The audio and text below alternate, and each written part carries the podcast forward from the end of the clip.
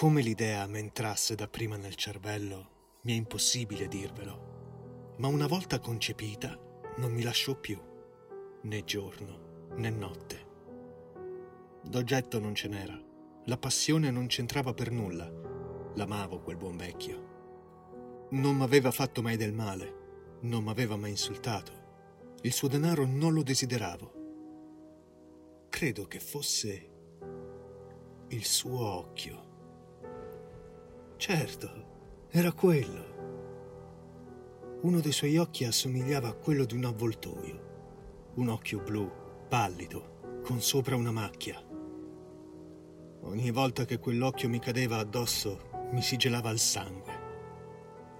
E così, lentamente, a gradi, mi misi in testa di troncar la vita del vecchio e con quel mezzo liberarmi per sempre dell'occhio. Ed ecco il buono. Voi mi credete pazzo.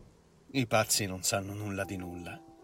Ma se mi aveste visto, se aveste visto con che sapienza procedetti, con che precauzione, con quale preveggenza, con quanta dissimulazione mi misi all'opera.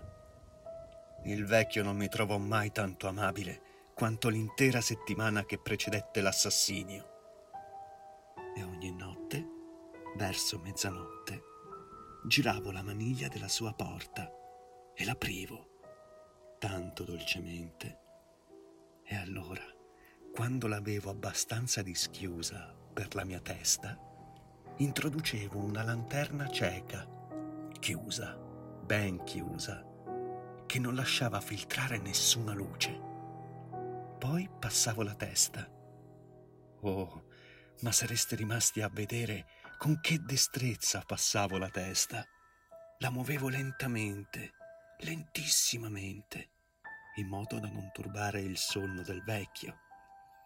Ma bisognava certamente un'ora per introdurre tutta la mia testa attraverso l'apertura. Poteva darsi che un pazzo fosse così prudente. E allora, quando la mia testa era ben dentro la camera, aprivo la lanterna con precauzione. Oh, ma con che precauzione! Perché la cerniera strideva.